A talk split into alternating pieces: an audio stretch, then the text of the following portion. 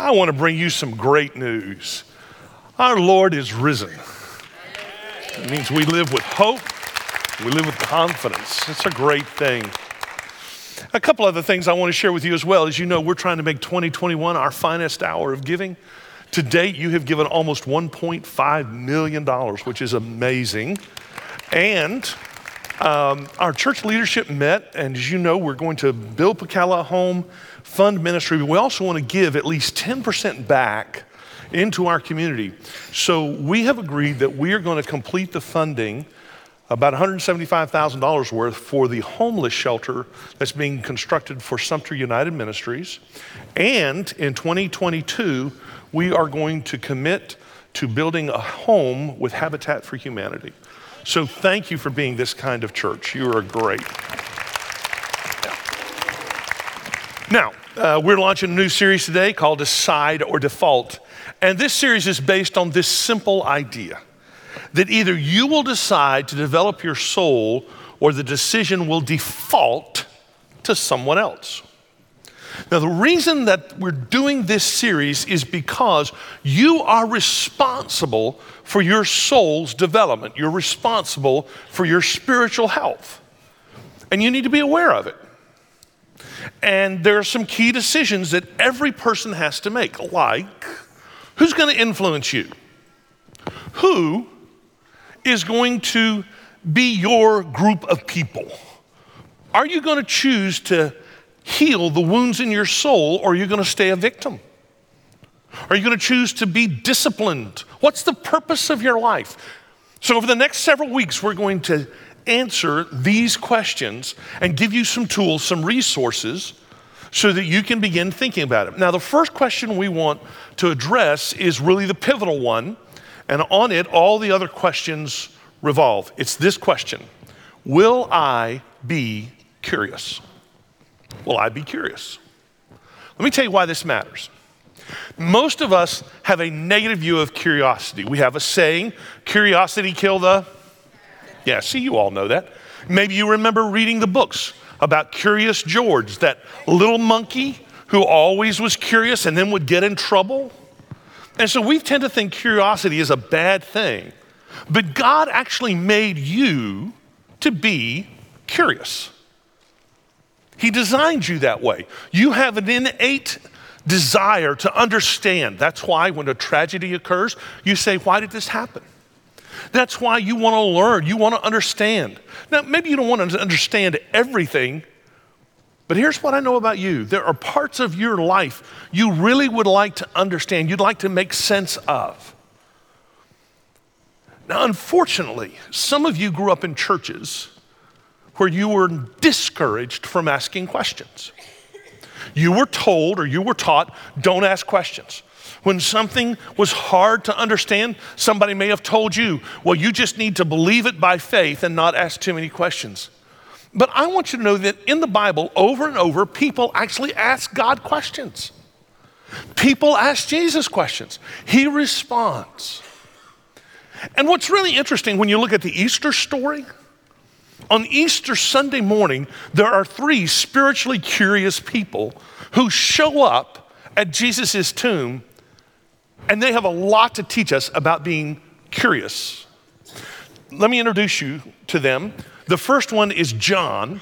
John wrote 1st, 2nd, 3rd John Revelation, and he wrote a gospel. Anybody want to guess the name of that gospel? The gospel of John, right? In that gospel, he always refers to himself as the beloved disciple. It was uh, a way that he was able to refer to himself without actually giving his name. It was technique of humility. The second curious person we're going to talk about today is a guy named Peter. You'll remember Peter is the leader of the disciples. He's a man's man, a fisherman. He's also the guy that denied Jesus three times. And then we're going to look at Mary Magdalene. Mary Magdalene, we don't know as much about her, but we do know that Jesus cast seven demons out of her. So if you have a Bible, open to John chapter 20. We're going to look at verses 1 through 18, John chapter 20, verses 1 through 18. And I want you to see these three curious people on Easter Sunday morning.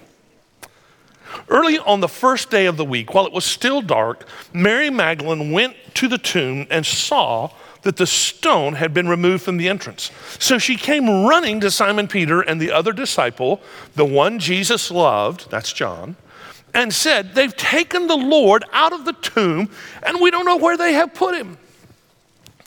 So Peter and the other disciples started for the tomb. Both were running but the other disciple outran Peter, reached the tomb first. He bent over and looked in at the strips of linen lying there, but did not go in. Then Simon Peter came along behind him and went straight into the tomb. He saw the strips of linen lying there, as well as the cloth that had been wrapped around Jesus' head. The cloth was still lying in its place, separate from the linen. Finally, the other disciple who'd reached the tomb first also went inside. He saw and believed. They still did not understand from Scripture that Jesus had to rise from the dead. Then the disciples went back to where they were staying. Now, Mary stood outside the tomb crying. As she wept, she bent over to look into the tomb and saw two angels in white seated where Jesus' body had been one at the head, the other at the foot. They asked her, Woman, why are you crying? They have taken my Lord away, she said, and I don't know where they have put him. At this, she turned around and saw Jesus standing there, but she did not realize that it was Jesus. He asked her, Woman, why are you crying? Who is it you're looking for? Thinking he was the gardener, she said, Sir, if you have carried him away, tell me where you've put him, and I will get him. Jesus said to her, Mary. She turned toward him and cried out in Aramaic, Rabboni, which means teacher. Jesus said, Don't hold on to me, for I have not yet ascended to my Father. Go instead to my brothers and tell them, I am ascending to my Father and your Father, to my God and your God. Mary Magdalene went to the disciples with the news, I have seen the Lord. And she told them that he had said these things to her. So let's start with John. Mary goes to the tomb, stones roll back, no body in the tomb. She runs to the disciples, finds Peter and John, and says, The tomb is empty. I can't find Jesus' body. And so Peter and John begin to run toward the tomb.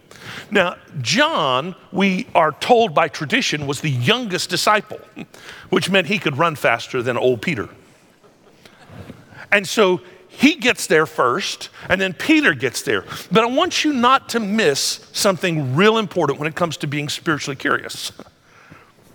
They went to see for themselves. You need to see for yourself. There are a lot of people who want to take charge of your spiritual life. A lot of people who want to tell you what's healthy for you, what's good for you. This is not a job you can delegate out to someone else. This is something you have to decide for yourself.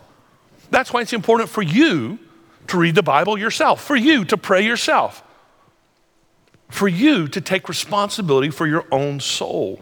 Learn, ask questions, be spiritually curious. And maybe your experience will be like John's. We are told that Peter goes in first and he's looking around, then John, he goes in, he looks, he sees the linen. In verse 8, the other disciple who had reached the tomb first also went inside. He saw and believed. Maybe you're like John and you have this moment where it just all clicks. That's what happens to John. He goes in, he remembers Jesus said something about he would be crucified, he'd rise on the third day, and all of a sudden it comes together for John. He sees and believes. This is the experience of a lot of people who grew up in church, right? I mean, you've always known the songs, you've always heard the story of Jesus, you've always heard that Jesus loves you, and, and so it's easy, that step of faith, you believe. You believe that Jesus has risen from the dead. You believe that God has done something miraculous and that you should be part of it. Maybe, maybe it happened for you in VBS, Vacation Bible School, and a teacher explained it to you, and it was just as natural, natural as breathing. Maybe when the pastor was preaching one time, you just really got it. Maybe it was during a revival, one of those old experiences. Maybe it was at youth camp and they had a fire and they were singing songs and your heart was seized. Faith came easy for you. Be grateful. I had a friend of mine who was preaching a series of messages about human emotional difficulties, and he came to the topic of abuse. And it was a very powerful sermon. A lot of people were moved and, and began to get in touch with their abuse. And it felt like that's what everybody in church was talking about. The next Sunday, a lady came up to him after the service and said, Pastor, in my Sunday school class today, it seemed like everybody was talking about being abused. And, Pastor, I've never been abused. Should I feel guilty about that? The pastor looked at her and said, No. Be grateful. Be grateful that that wasn't your experience. If faith comes easy to you, be grateful. But also, let me warn you about a temptation. Remember, John's writing this. And so John says, I went in, I saw, I believed. But then he gives us this little clue in verse 9. They, means both he and Peter, still did not understand from the scripture that Jesus had to rise from the dead. John is saying, hey, back then I believed, but I didn't understand everything.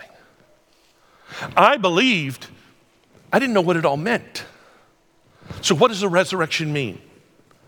The resurrection means that Jesus is who he said he was.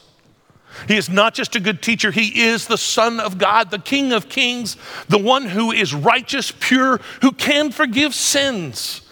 John doesn't understand all of that.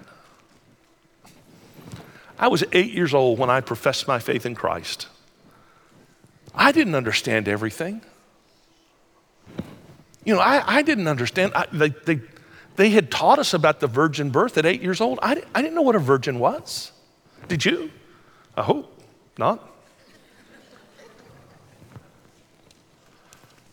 See, John still has a next step. We talk about that a lot. That we believe everybody's got a next step. You always have a next step. John has got to figure out what this resurrection means for him and how it will change his life. And if faith comes easy to you, it is way too tempting to believe hey, I believe, I'm saved, I'm going to heaven. That's all there is. I grew up hearing sermons like that where that was the main focus. You need to get saved, you need to be sanctified or be french fried. And so we would get saved so we didn't go to hell. And then nobody told us the next step is you got to follow Jesus every day of your life. And so there's a next step for you. Maybe it is to know Jesus better. Maybe it's to know community deeper, to grow your character stronger, to go share more abundantly. You've got a next step. Now, maybe you're not like John at all. Maybe you're like Peter. Peter, the leader of the disciples, fisherman, man's man, he goes with John. He goes in, he sees the same things that John sees, it just doesn't happen for him. He just doesn't make the connections. In fact, we're told in, in verse 10 after they go into the tomb, then the disciples went back to where they were staying. And I don't know, I can just imagine this conversation going on between Peter and John as they go back. John saying, Hey, I, I think Jesus has risen from the dead. Don't you remember? He told us that. And Peter's going, Man, I just don't know. I, I, I, I'm not sure. Why is Peter struggling to believe?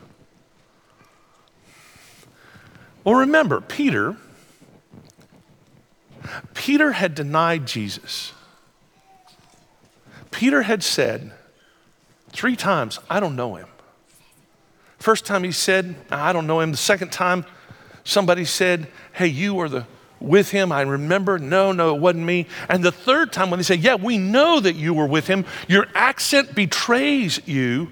Peter started cussing like the fisherman he was. You ever heard a fisherman cuss? You ever been the fisherman that cusses? That's Peter.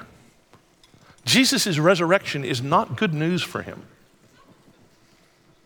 Because if I'm Peter, if Jesus is resurrected, I am scared of my first meeting with him. I am scared the first thing Jesus is going to do if he's resurrected is look at me and say, Told you. How do you feel when somebody tells you that? Told you. Told you. How do you feel when somebody nails you on your failure? Tell you what I know about guilt. Guilt has a dance partner, partner called shame. And shame and guilt do this weird dance in your soul. It can become this self centering experience where you believe you're the exception, that what you have done is so terrible, it can't be forgiven. Guilt can block grace. Guilt and shame makes you afraid to be spiritually curious. Maybe you're like Peter. Maybe there's things in your past you just really wish you could forget. Maybe there are things that you just you, you, try to block out of your mind, but every time you hear one of these messages about how God loves you and there's grace, you, you can't help but process it as it's for everybody except me. There are still these, these huge things in the past that control you.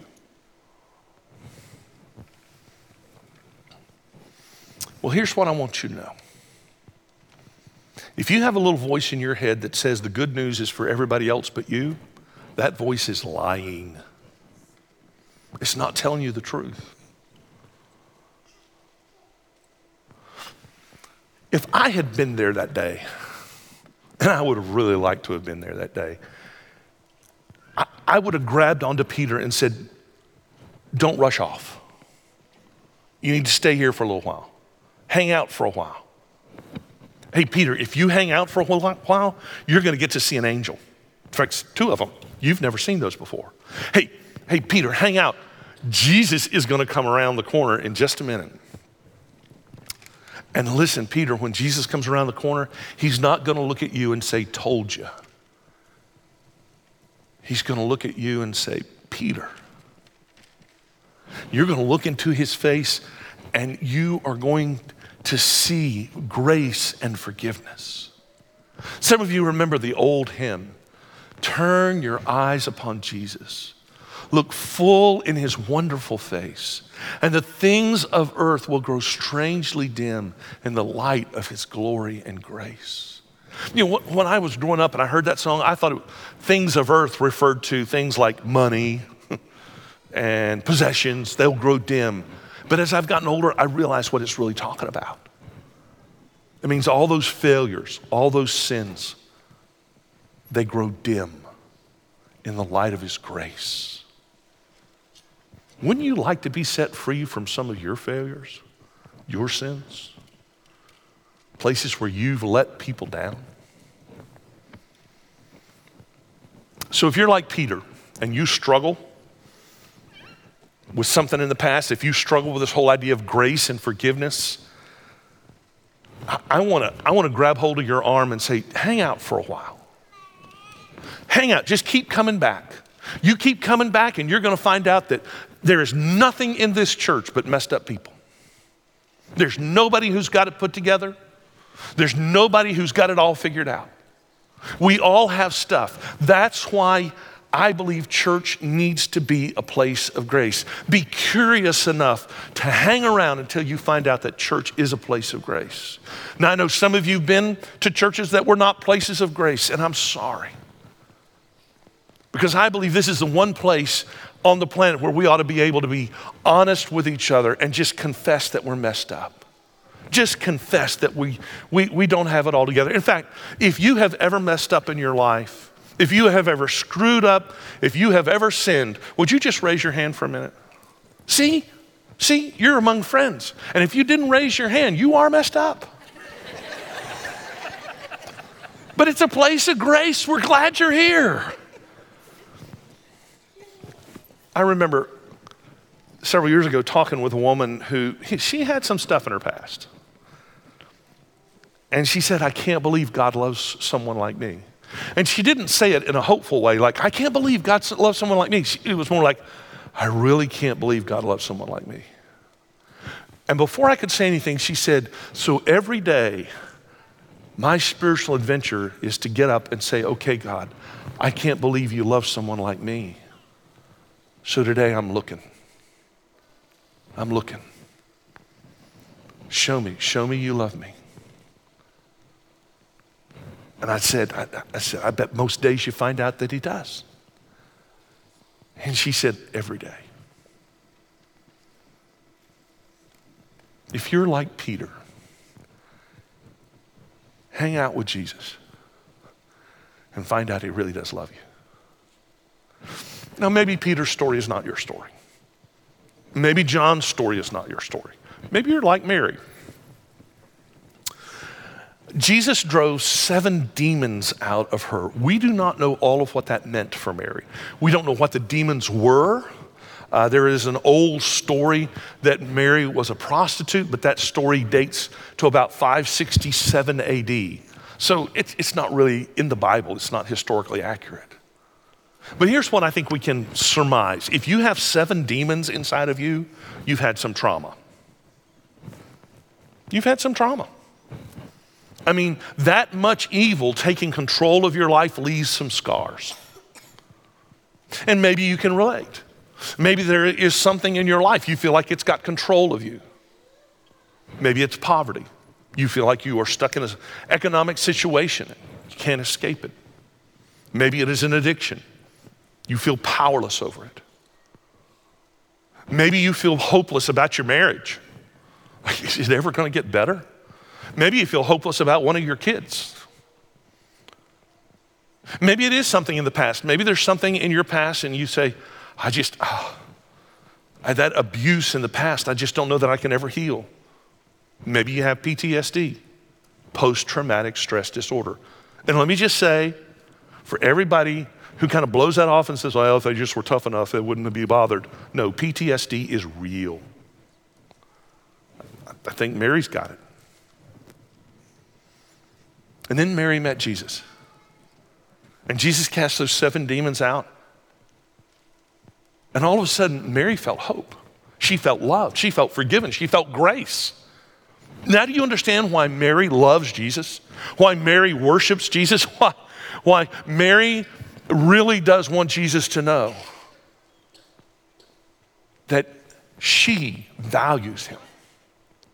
And now you realize why Mary at the foot of the cross, because we are told that there's some women who are there with John. Nobody else is there. All the disciples have left, but it's Mary, the mother of Jesus, Mary Magdalene, a couple of other women. Mary Magdalene is watching Jesus being crucified. It could trigger her trauma again. All over again. And I don't know this for sure, but it's, it's possible that Mary thought, if Jesus dies, does that mean the demons come back? Some of you know that fear. Some of you know what it's like to live in the fear that, all right, I've made it through today, but I'm not sure about tomorrow. You know, trauma can paralyze your curiosity. It can make you just turn inward. And then there's this amazing scene. So the three of them are at the tomb. John goes in, sees and believes. Peter goes in, he's just kind of, I don't know. And, and Peter and John just leave. They just leave. Mary's still there. And Mary's crying, and she looks in the tomb. And there's something real important here. In the Bible, when people see angels, they are always afraid. Always afraid. Mary looks in, sees two angels, one at the head of the, the place where Jesus laid, one at the foot, and she is not terrorized. Why? She's traumatized. It's blinded her. Scholars always wonder why doesn't Mary recognize the angels? Why does she not recognize Jesus? I get this. You can be so flooded by something, by an emotion, by an anxiety, that you really are, you, you don't see what you're seeing. Yesterday, I decided I'd cook breakfast because my family's here. So we got some eggs. I'm cracking the eggs, I'm putting them in the frying pan. I cracked an egg. I put it in the milk carton, back, in the egg carton. And I understood why. Because, I mean, Easter is like the Super Bowl for preachers, right? I, I wanted to a, deliver a good message. My mind was on the message and on you and on thinking about really wanting to connect. So I, I'm not paying attention to what I'm doing. I'm putting eggs back in the egg carton, partly. So, so I, you know, I kind of take out the other eggs and I just pour that egg into the frying pan. That would be for my daughter's fiance. And so I put that back in. And I, you know, I go and I crack another egg. And then my mind gets back on my son. I did it again. I cracked an egg, put it back in the egg carton. That was for my son in law. I understand why Mary can't recognize angels and Jesus. And if you think about it, it's actually kind of funny. Here's Mary looking in the tomb. Angels are saying, Why are you crying? Because this is not supposed to be a day you cry, Mary. And Mary's going, They've taken my Lord away, and I don't know where they put him. And the way John tells it, and, and John must have had Mary's account of this, it was the only way he would have known. The angels are looking at Mary, but over Mary's shoulder, there's Jesus. Isn't that amazing? And I don't know what Jesus did. Maybe he went, and Mary turns around, doesn't recognize it's Jesus, and says, Lord, uh, thinking he's a gardener, he says, they, have taken my Lord away. I don't know where they put him. If you have stolen his body, tell me. I'll go get it. Now, now just pause. Think about that for a minute. You got little old Mary going to haul a dead body back to the tomb, drag it. And then Jesus says her name. Jesus said to her, Mary. And all of a sudden it clicks. And, and she lifts up, and it's like all of her trauma is wiped away. And she cries out, Rabboni. John thought this was so important, he didn't even translate it from Aramaic. He, he gave us the word Rabboni, which means teacher. That's what she called him.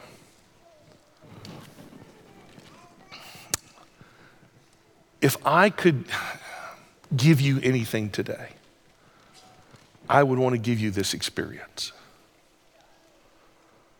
the experience of having Jesus call your name. So, what does it mean when Jesus calls your name? It means that he knows you.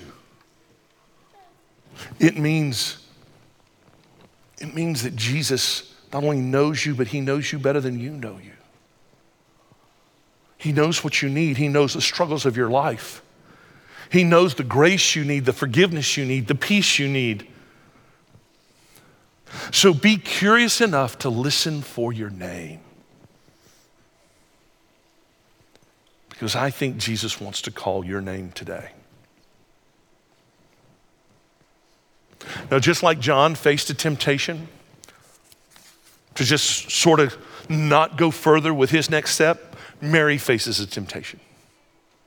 Mary's temptation is found in verses 17 and 18. Apparently, she holds on to Jesus. Some of you know what that's like. You've had that experience, and, and you've had experience with Jesus. You just don't want it to end. But Jesus says to Mary, Do not hold on to me, for I have not yet ascended to my Father. Go instead to my brothers and tell them, I am ascending to my Father and your Father, to my God and your God. Mary Magdalene went to the disciples with the news, I have seen the Lord. And he told, she told them everything that he had said to her. You hear what Jesus is telling everybody? Well, he's telling us. Don't get stuck. Don't get stuck. Don't just stay in a spiritual experience. Every spiritual experience you have is for a purpose. That's why you need to be spiritual curious. When something happens in your life and you say, that was lucky, no, you were blessed. You need to ask why. Why were you blessed? Was it to bless somebody else? Are you like Mary and you need to run and tell? And listen, you don't have to understand everything about Jesus to run and tell. Knowing everything is not needed to tell someone about meeting Jesus. Sometimes people say, I'm afraid to talk to people about Jesus because I'm afraid they'll ask me a question, I won't know the answer. So let me just kind of help you with this. If you talk to somebody about Jesus and they ask you a question and you don't know the answer, you look them in the eye and you say, I don't know the answer, but I know I met Jesus. But there's something else here that's important too. You don't know, have to know everything to worship Jesus, to give your life to Him. You just have to be curious. You just have to say, okay, Lord, I put my life in your hands and I'm going to follow. And where are we going to go next? Where are we going to go next? So, this Easter, I want to leave you with a question Will you be curious? Will you be curious? If you're like John, be curious about your next step. My fear is some of you have gotten a little too settled in your faith walk. And God has a message for you, and you might not want to hear it because there's a next step involved and you're afraid of it. Be curious about it. Maybe you're like Peter and you think, ah, I've done some bad things. I'm not sure this is for me. I think it's for good people. Hey, be curious enough to hang around. Come back next week and the week after that. We'll prove to you that there are no perfect people here and you can join us on our journey with Jesus. Maybe, maybe it's already clicked today and you need to accept Jesus as your Savior. I want to encourage you to take that step. Uh, or maybe you're just like Mary. You got a lot of trauma going on, a lot of pain. You just need to know that someone cares, someone will pray with you. I've told you I wish I could have been there that morning. Because I, I, think if I had been there that morning and I had seen Peter and John leave the tomb and I would have seen Mary run by me, I think I would have turned the corner and then I would have gotten to see Jesus. And I, I think, I don't know, but I think if I had seen Jesus that day, I think Jesus would have looked at me and he would have said, Clay. And when he called my name, I would have known a love deeper and more profound than any I've ever known.